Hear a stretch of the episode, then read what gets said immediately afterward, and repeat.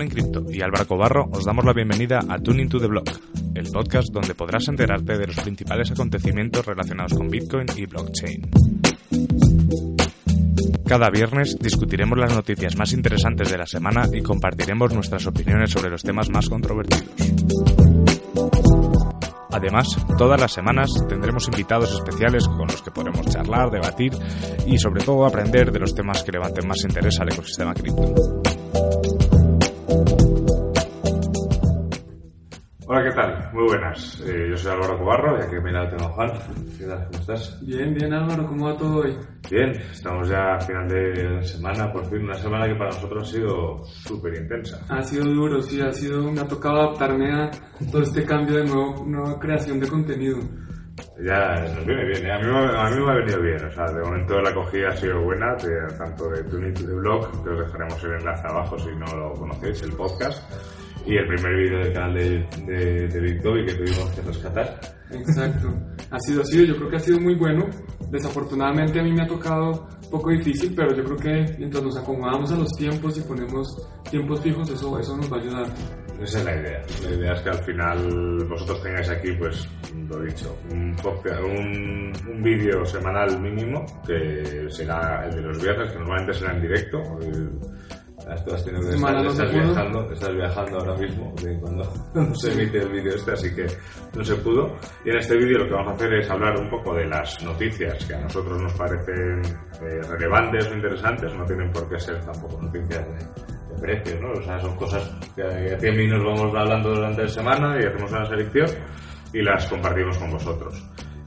Luego también, de aquí también sale un capítulo nuevo de Tune into The Block para la gente que no podáis, que queréis escucharlo en el coche, porque es que ya Tune into The Block en una semana ya está en Spotify, en iTunes y en Evox. Y ya también en Deezer, en Deezer, sí, claro, en Deezer. Seguramente mañana cuando estéis viendo este vídeo ya esté en Deezer, así que ya os podemos dejar el link. Y bueno, y eso, y al final tenemos pues, mucho contenido, que es la idea, que al final esto sea también una herramienta más de comunicación para Bitcoin. De acuerdo, esto entonces es un resumen, no de las principales noticias ni las más importantes, sino las que nosotros consideramos que son relevantes, que vale la pena conversar y discutir para que ustedes pues, vean nuestra posición o opinión al respecto. Pues si te parece, empezamos, claro. Empezamos, ¿no? Sí. Empezamos.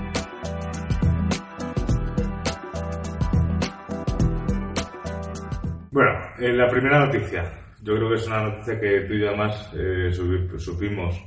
Tuvimos la primicia, nos la callamos porque obviamente queríamos como cumplir ese secreto sumario. Os leo, el Banco Interamericano de Desarrollo, BID Lab, apuesta por EthicHub. Es una gran noticia, mencionar que el Banco Interamericano de Desarrollo, estos se llaman... ¿Cómo se llaman en español? Bancos de desarrollo, sí, como entidades multilaterales, agencias multilaterales. Tener una agencia multilateral que respalde un proyecto que involucra cripto es yo creo que es un hito, no solo para EthicHub, sino para toda la industria. EthicHub, para los que no lo conocen, tenemos varios videos y hemos conversado con ellos, pero es un proyecto social que pretende... prestarle dinero a personas que hoy en día no tienen acceso fácil al sistema bancario, al sistema financiero tradicional, y a cambio de eso, pues la persona que está prestando el dinero tiene unas rentabilidades que no se pueden obtener hoy fácilmente, porque sabemos que estamos en un escenario de tasas muy bajas, incluso en algunos momentos llegamos a tasas de interés negativas, y pues para un inversionista poder poner su dinero en un lugar que va a rentar y que adicionalmente está ayudando a la gente, pues creo que es algo muy valioso y es algo que seguramente el BID consideró para hacer esta inversión. A mí me parece que es una noticia increíble para un proyecto que además yo les conozco al equipo pues desde que no habían lanzado el primer proyecto en su plataforma, o sea, cuando yo los conocí. Y es un equipo que trabaja mucho y la verdad es que lo veréis en futuros... Lo escucharéis en futuros podcasts, pero sí que es cierto que como es un proyecto tan bonito y tan bien pensado, porque al final es tener ese incentivo de si tú estás ayudando bien, a veces te estás llevando un beneficio, Creo que toda la comunidad, en España por lo menos, y fuera de España obviamente también, les estamos mostrando muchísimo cariño y muchísimo apoyo. Y esa noticia la celebramos todos muchísimo, porque es lo que comentan ellos en el vídeo, que podéis, os lo dejaremos también si queréis el vídeo, pero Gabriela dice que eso les valida a ellos también como proyecto, que es una garantía. De acuerdo, es que tener este inversionista detrás es una muestra de, digamos que los suben un nivel, les da una reputación muy grande, especialmente en este ecosistema, en este sector que necesita tanto de una buena reputación para empezar a captar más interés por parte de los inversionistas institucionales y la gente que está, digamos, más en el sector tradicional. Pues eso, nos parece una gran noticia por el ámbito también de la inversión de impacto y también, obviamente, para el ecosistema en España, que una startup española llegue a estos niveles y que puedan empezar a escalar su proyecto en diferentes zonas de Latinoamérica. Yo creo que es una grandísima noticia y por eso creo que se merecía abrir hoy el primer programa de análisis de las noticias. De acuerdo, enhorabuena, felicidades a todos los de EthicHub, los queremos mucho y les mandamos un abrazo desde aquí, desde Go Madrid hoy. Eso es, efectivamente, Go Madrid. Bueno, la siguiente noticia que nos ha parecido muy importante, sobre todo por lo sintomática que supone, y no hace falta que nos mandéis notificaciones, es: ¿tenéis Bitcoin? La Reserva Federal de Estados Unidos advierte que el crecimiento de la deuda nacional no es sostenible. Una noticia de Cointelegraph. Bueno, aquí no hay mucho que decir. A ver qué pasa. El mundo se está endeudando. Hoy en día, más de la deuda mundial, si quisiéramos pagar la deuda mundial, tendríamos que utilizar más de 3 veces lo que produce la humanidad en un año. O sea, la deuda es 3 veces el tamaño del Producto Interno Bruto. Y lo que está pasando en el mundo y en Estados Unidos ya... Parece que la Fed, la Reserva Federal, lo está viendo claro, es que los intereses crecen a un ritmo mayor que lo que crece el crecimiento económico. Entonces, si yo tengo una deuda que no solo es más grande que la economía, sino que adicionalmente crece más rápido que lo que crece la economía, pues la economía nunca va a alcanzar a poder pagar esa deuda. Entonces, esto ya se nos está saliendo de las manos. Lo que están diciendo acá, este artículo, es precisamente eso. La deuda ya no se va a poder pagar porque... nunca vamos a generar tanto Producto Interno Bruto que permita pagar esa deuda. De hecho, para que os hagáis una idea, os he subrayado en la noticia una cosa que nos reíamos casi de nerviosismo, que ahora mismo la deuda de Estados Unidos supera los $23 billones. O sea, 23.000 millones. 23.000 millones. Yo ahí me lío siempre, pero sí. O sea, 1.000 millones es un billón, efectivamente.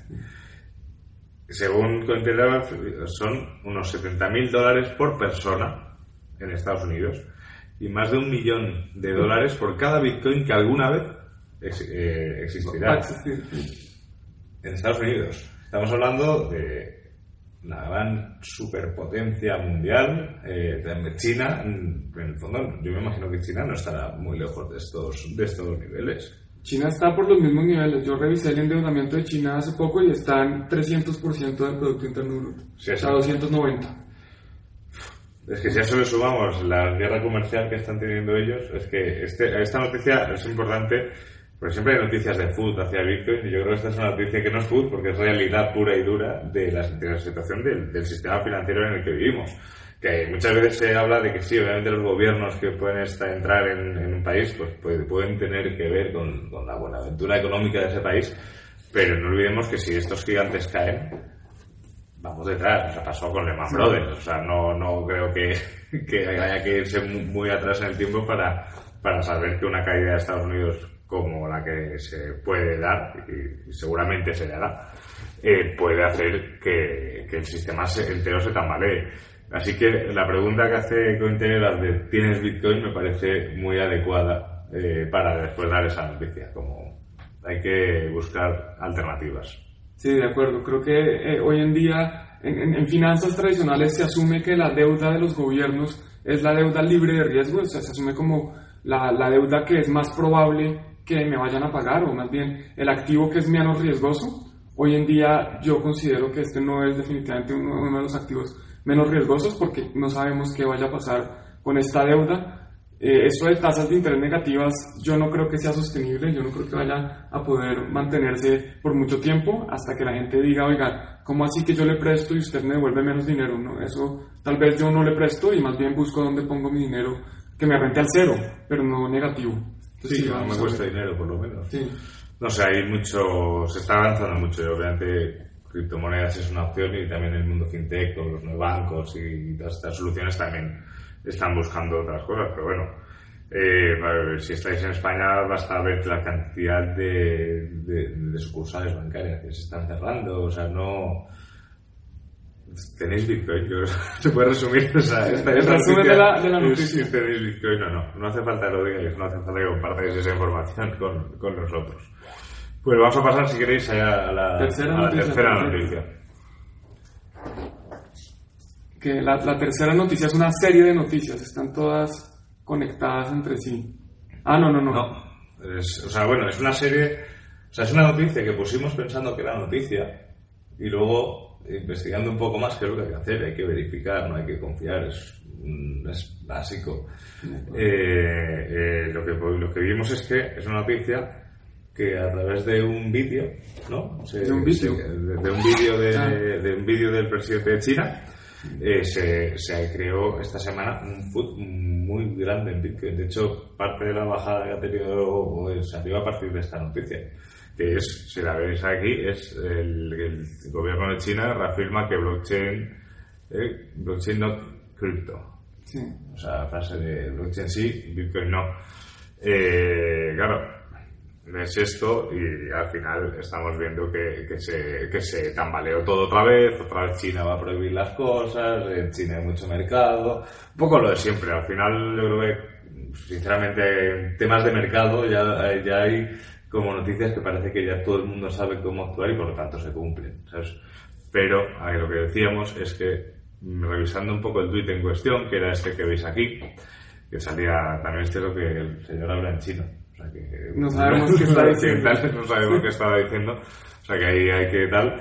Pero resulta que es que este vídeo es del año 2017, cuando realmente sí que China lió bastante el asunto prohibiendo un poco las criptomonedas, pero no es del año 2019. Sí, desafortunadamente estamos en un mundo lleno de fake news. Incluso yo había pensado hacer un video sobre la criptomoneda de Túnez, que en teoría había salido, y también salió el gobierno a los 2 días a desmentir esa noticia.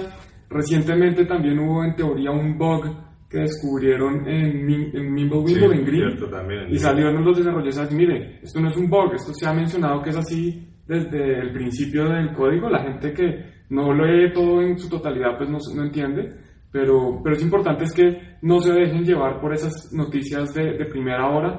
Incluso nos pasa a nosotros muchas veces por querer ser los primeros en revelar una noticia o querer ganar, digamos, likes o impresiones. Salimos con noticias que muchas veces no son necesariamente ciertas que encontramos por ahí. Entonces, para que tengan cuidado, como dice Álvaro, esto es mucho FUD. Y FUD, para los que no saben, FUD, significa Fear, Uncertainty and Doubt. Es miedo, incertidumbre y duda. Y estas noticias que pretenden sembrar miedo, incertidumbre y duda en la gente, lo que hacen es eso, es tratar de que la gente se asuste y pues salgan del espacio. Además que es una práctica que se ve en todo, o sea, ¿no? En cualquier proyecto. Siempre hace unos días incluso estaba yo debatiendo con una persona que decía que una wallet tenía una vulnerabilidad.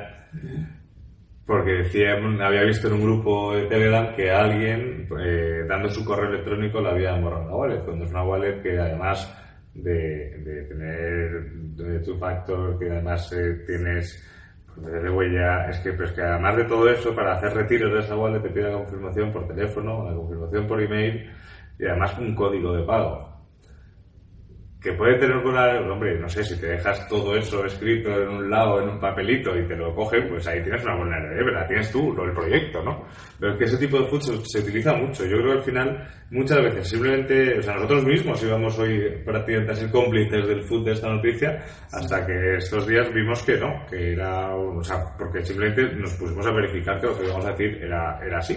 Entonces es muy importante que vosotros mismos no necesitéis tampoco que vengamos ni Juan ni yo a deciros esto es mentira. O sea, si discurréis un poco y investiguéis un poco, muchas veces os vais a dar cuenta de que muchas noticias que os pueden asustar tampoco son, o no son para tanto, directamente no son. Por eso, don't trust, verify. Eso es. Había... bueno, estaba hablando con lo de... con cuando salió Bitcoin Cash, que salía lo de don't trust, verify, y le quitaban la F y la I, y don't trust, ver. No lo había visto. Después... Lo buscamos. Pondremos la imagen. Pues pasamos ya a la siguiente noticia, que esta sí que es la que comentábamos, que van un poco concatenadas. Os leo noticia de Marianela Bansi de Criptonoticias. Con este nuevo juego de francotiradores puedes ganar bitcoins.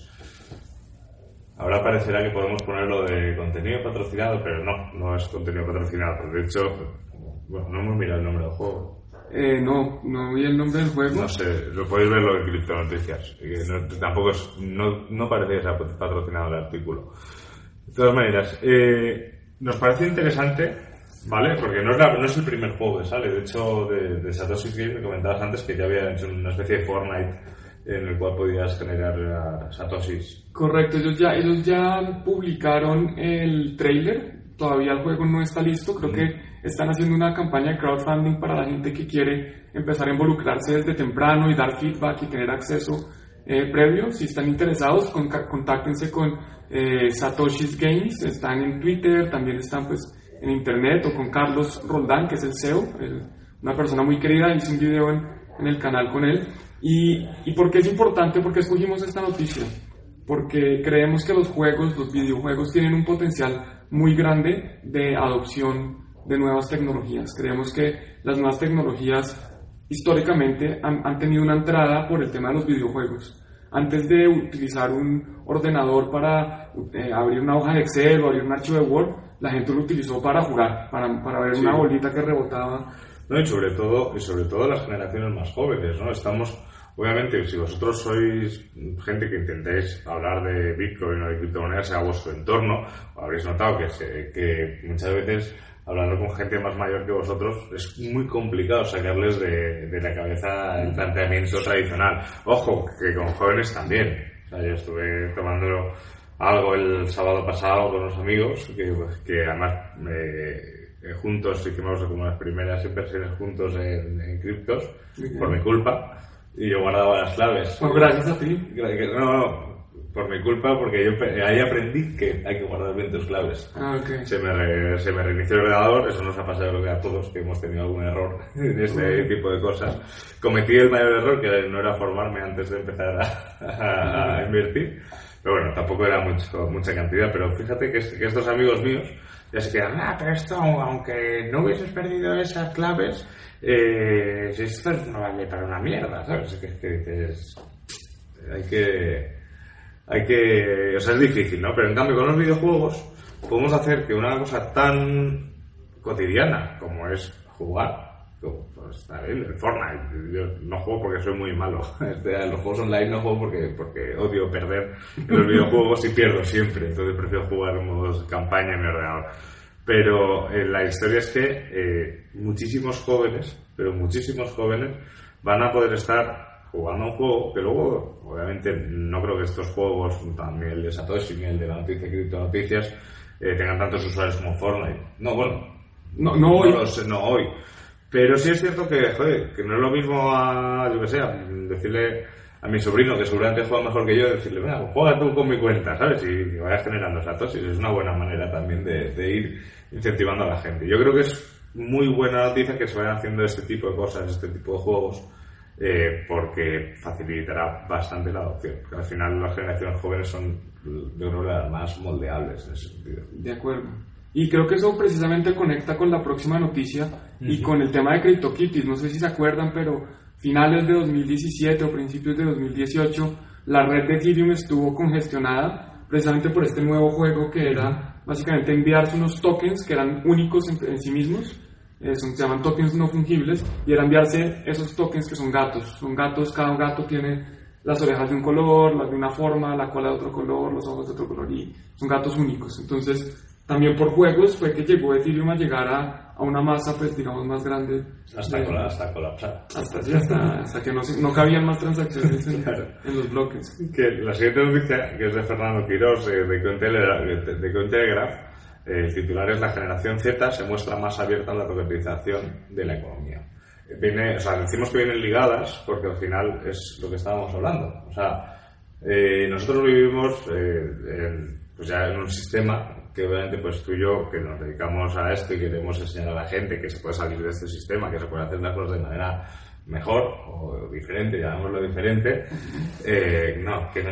mejor, se pueden hacer mejor las cosas, pero no así. Tú y yo nos hemos educado pues eso, en un sistema pues como el fiat y unas transacciones de ese tipo, pero las nuevas generaciones, además de estar cada vez más comprometidas con cosas que a lo mejor nuestras generaciones son generaciones mayores, tipo cosas como el clima, como la ecología, a veces yo creo que están mucho más concienciados. Yo creo que van a estar mucho más abiertos a hablar de tokenización y de nuevos sistemas financieros, creo. Sí, de acuerdo, es que lo ven hoy en día. Si yo juego WorldCraft o si yo juego cualquier videojuego que yo juegue, yo tengo activos digitales que no son realmente activos, porque si la compañía dueña de ese videojuego desaparece, pues se lleva mi oro o mis armas o mis pieles, no sé cómo lo llaman, las distintas vestiduras que utilizan. Los outfits. No he jugado. Pero... y en cambio ya se empiezan a ver que hay juegos que tokenizan eso, y que por más de que la compañía desaparezca, se quiebre, se la roben, pase lo que sea, yo me quedo con mis activos.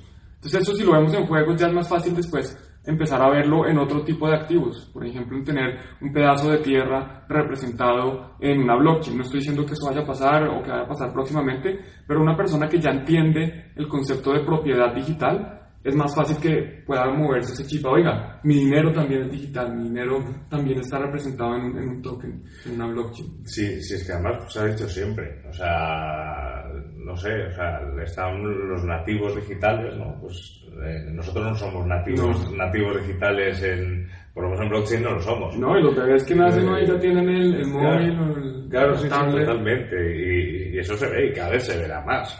Hay gente que dice que les parece mal y gente que dice que les parece bien, pero cada vez se va a ver más, y ahora mismo pues poco a poco los niños que vayan naciendo en los siguientes años van a ser nativos de Bitcoin, por así decirlo. O sea, ¿por qué no vas a darle a tu hijo una paga en Bitcoin con Satoshi?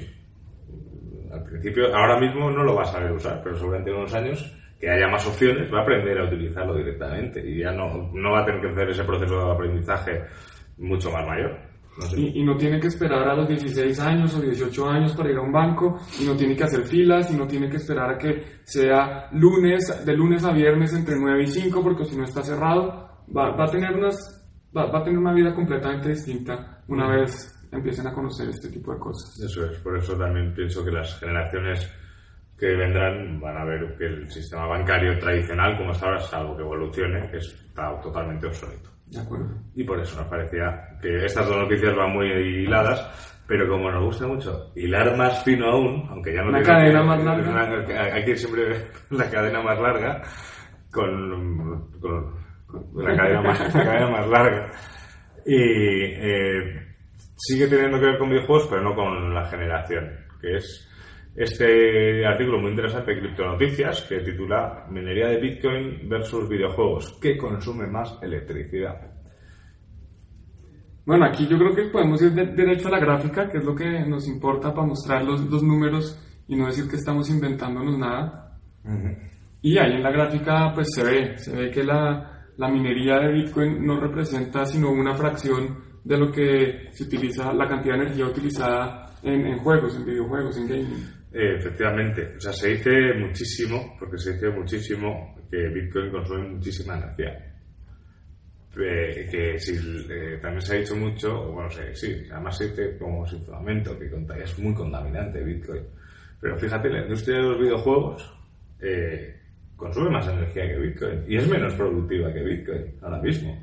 Sí, o sea, no tienen menos productiva, obviamente se genera mucho dinero con los videojuegos, pero para los usuarios de videojuegos no les supone, yo he jugado videojuegos y puedo estar una semana muy enganchado a un videojuego y ahora no sé cuánto hace que que no enciendo la consola. Habrá muchos meses que no voy enciendo la consola. Pero porque no produce nada, es ocio, al fin y al cabo, ¿no? O sea, yo soy partidario de que exista ocio. O sea, me gusta el cine, me gusta la música, que podrían ser cosas que hay gente que dice, ¿para qué van a existir? Pero me refiero a que Bitcoin, sí, consume energía, sí. En esta gráfica aquí estáis viendo que, según los datos que nos está dando la USEIA, que supongo que será algo de Estados Unidos. Sí, USEIA. Agencia de Energía de Estados Unidos, sí. Alguna cosa. Según los datos que nos ofrece esa gráfica de criptonoticias, todas estas noticias os las dejaremos en los links, para que las podáis leer vosotros mismos. Es que el 75% más o menos de la energía que se utiliza para minar Bitcoin es renovable.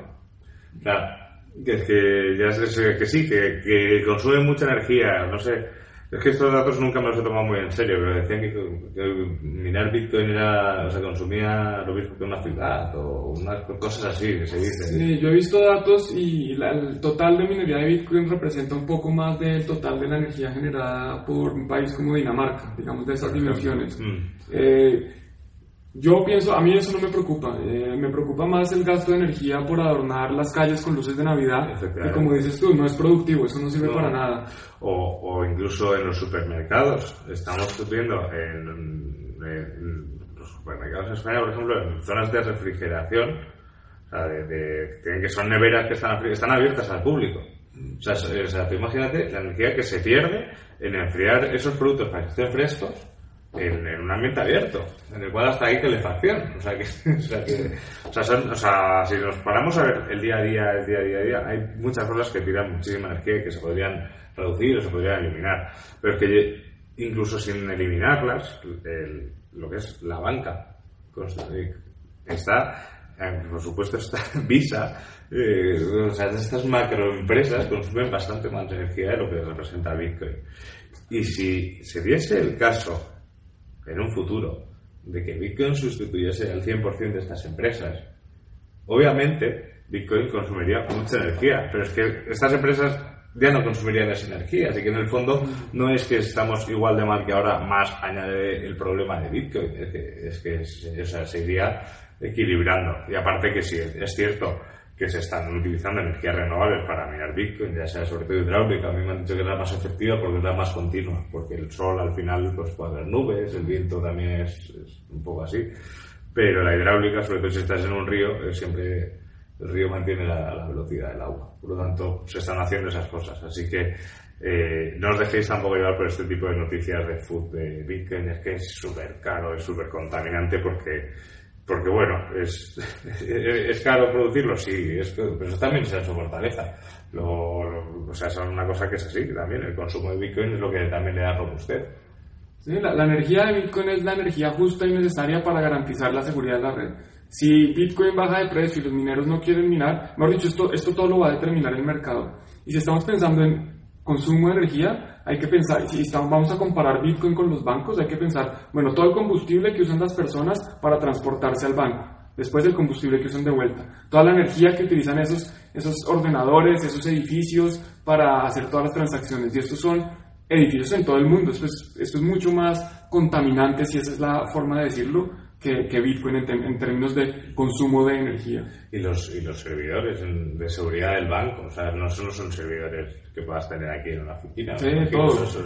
Estamos hablando de mucha infraestructura. Pero bueno, que sí, que es que podríamos hacer un vídeo entero de temas de esto, pero hemos querido traer esta noticia porque nos parece interesante, además compararlo con algo como es el videojuego, que parece que nos gusta a todos. Mencionabas un tweet que no encontrabas, si lo encontramos, pues lo meteremos también.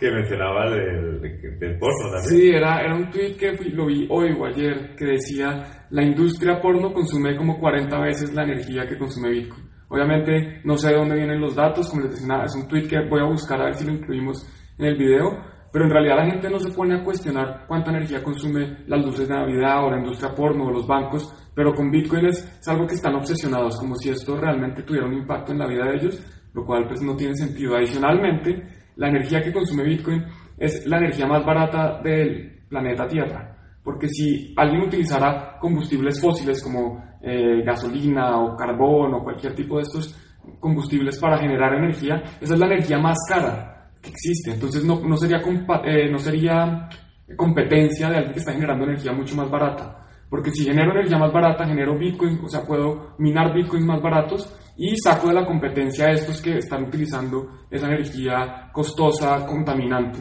Entonces, por eso es que lo que decía Álvaro, casi que el 75% de la energía utilizada para minar bitcoin es energía limpia, porque es la energía más barata, es la energía más eficiente. Entonces, esto no cuadra, esto simplemente es más food, como lo llama. Eso es. Álvaro. Y bueno, vamos a pasar a la última noticia. Sí, pasemos a la última noticia. Voy a aprovechar y me vas a explicar un par de cosas.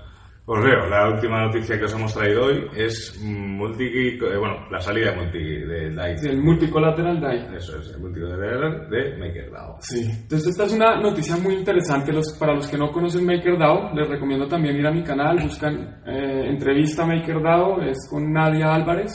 Uh-huh. Y MakerDAO es un protocolo que les permite acceder a deuda a cambio de dejar unos Ether como colateral. Entonces lo que pasaba es que yo tenía mis Ether, los enviaba a un contrato inteligente, este contrato inteligente se quedaba con mis Ether, me daba una cantidad de DAI, entonces yo recibía DAI y podía utilizar esos DAI en lo que quisiera.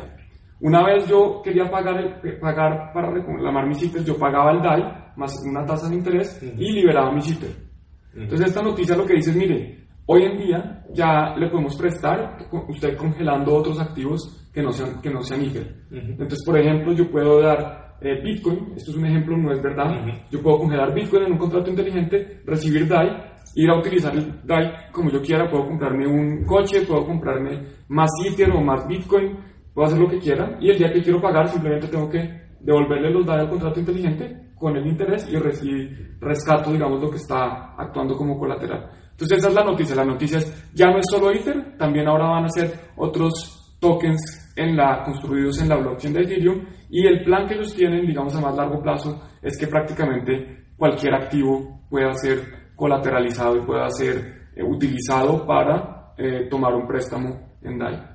Pero yo sí que es cierto que DAI lo conocía como un proyecto como los stablecoin, o sea, lo que era MakerDAO tampoco lo tenía tan cogido. Pero sí es cierto que con los acuerdos que han llegado con Pundiex y que obviamente los he seguido más, luego sí que nos gustaría hacer un podcast específico solo con esto, con gente que no sabe para eso, solo lo podemos hacer. Pero sí que parece una gran noticia el hecho de que puedas dar... Lo que no he entendido, a ver si me lo puedes decir tú, claro que sí. Era, tú decías que para acceder a un préstamo, ¿no?, tú tienes que poner un colateral en Ether, digamos. En Ether, sí, por ejemplo. Pero entiendo que es como, el préstamo que obtienes es más del Ether que estás pidiendo. No, es menos. O sea, tú pones, digamos, $300 en Ether, sí, y con eso accedes a $150 en DAI. DAI es una moneda estable que está atada, sí, al dólar. Eso sí. ¿Sí? Entonces, ¿qué pasa? Si el precio de Ether baja, digamos que Ether hoy en día, para hacerlo fácil, está en $300 por Ether. Uh-huh. Entonces pusiste un Ether, está en $300. Ether baja a 150. Entonces, antes de que llegue a 150, como tu deuda es solo 150, lo que hace el sistema es que sale a vender ese Ether, uh-huh, a alguien a que esté dispuesto, oiga, yo compro esta posición y pago la deuda de Juan Pablo, si yo he adquadquirido los $150 en Ether. Uh-huh. Porque si llegara a bajar más de 150, yo ya no estoy incentivado a recomprarlo, no, claro, porque yo ya tengo 150 DAI, entonces prácticamente podría comprar ese Ether más barato. Entonces, la idea es que siempre el colateral es más grande que la deuda a la que yo accedo. Vale, eso lo entendí. O sea, es que eso... es un proyecto muy complejo. Es un proyecto que yo seguramente con papel y boli seguramente me iría mejor. Pero seguro que a lo mejor esta duda también nos sale a vosotros. Lo que no entiendo es que si tú tienes, hemos dicho, este supuesto Ether a $300, ¿sí?, ¿para qué pides 150 DAI? Que serían, ya si ya tienes ese dinero, ¿no? ¿Por qué puedes hacerlo? Porque si tú vendes tu Ether a 300, uh-huh, ya eso es un evento que es un evento taxable, es un evento en el que tienes que pagar impuestos porque, vale, has tenido una valorización o pérdida en la inversión. Si lo congelas, no. Vale. Entonces tú no estás vendiendo tu Ether, tú estás congelándolo y después puedes acceder. Si el precio de Ether continúa subiendo, tú después pagas la deuda, recibes tu Ether y no lo has vendido. Ah, o sea que tú realmente podrías pedir esos 150, ¿no? Y si este supositorio que está a 300 se fuese a 600, tú luego devuelves tus 150 DAI y te dan el Ether entero. Correcto. Por lo tanto, estás... O sea, es una manera de congelar. Es una manera de tener un préstamo con un colateral. Es como similar a cuando uno va a un banco y dice, oiga, yo quiero un préstamo para mi casa. Uh-huh. Eso es un mortgage, ¿cómo se llama? Un mortgage. Una hipoteca. Una hipoteca. Entonces yo voy a hacer una hipoteca, yo pongo mi casa como colateral y me dan un préstamo. Si yo no pago la casa, el banco se queda con la casa. Pero si yo pago el préstamo y la casa vale el triple, yo pagué el préstamo lo que era. Vale, ahora sí. Buen ejemplo, el de las hipotecas. Pues, las hipotecas. Estas cosas a mí me gusta. A mí hay cosa que no hay cosa que me guste menos cuando alguien no sabe algo y te dice, ah, sí, lo de acuerdo, sí. Y para llegar a esto hay que entender mucho, preguntar mucho. Y no esperamos aquí que ustedes aprendan todo con estos videos, pues porque es muy difícil. Pero pues siempre que podamos, estamos para estudiar. Pues estos han sido las noticias de la semana. Y nada, deciros que estos días, si queréis, en nuestros canales de Telegram, en Twitter, pues ahora os diremos todos, podéis comentarnos las noticias que os parezcan interesantes y de esa manera también os podemos hacer más partícipes, lo podéis hacer aquí abajo en los comentarios y por todos lados, es que al final... De acuerdo, abajo van a estar todas las cuentas de redes sociales y obviamente si les gustó el video, recuerden, muy importante, denle like, compártanlo para que más gente esté enterada de lo que está pasando en este mundo de las criptomonedas. Y si no se han suscrito, suscríbanse y clica la campanita para estar actualizados de todos los videos. Así que nada, nos vemos en directo el viernes que viene. Sí. Y nos escuchamos en Tune into The Block también. Así que muchísimas gracias de corazón. Hasta luego. Nos vemos. Hasta luego. Chao.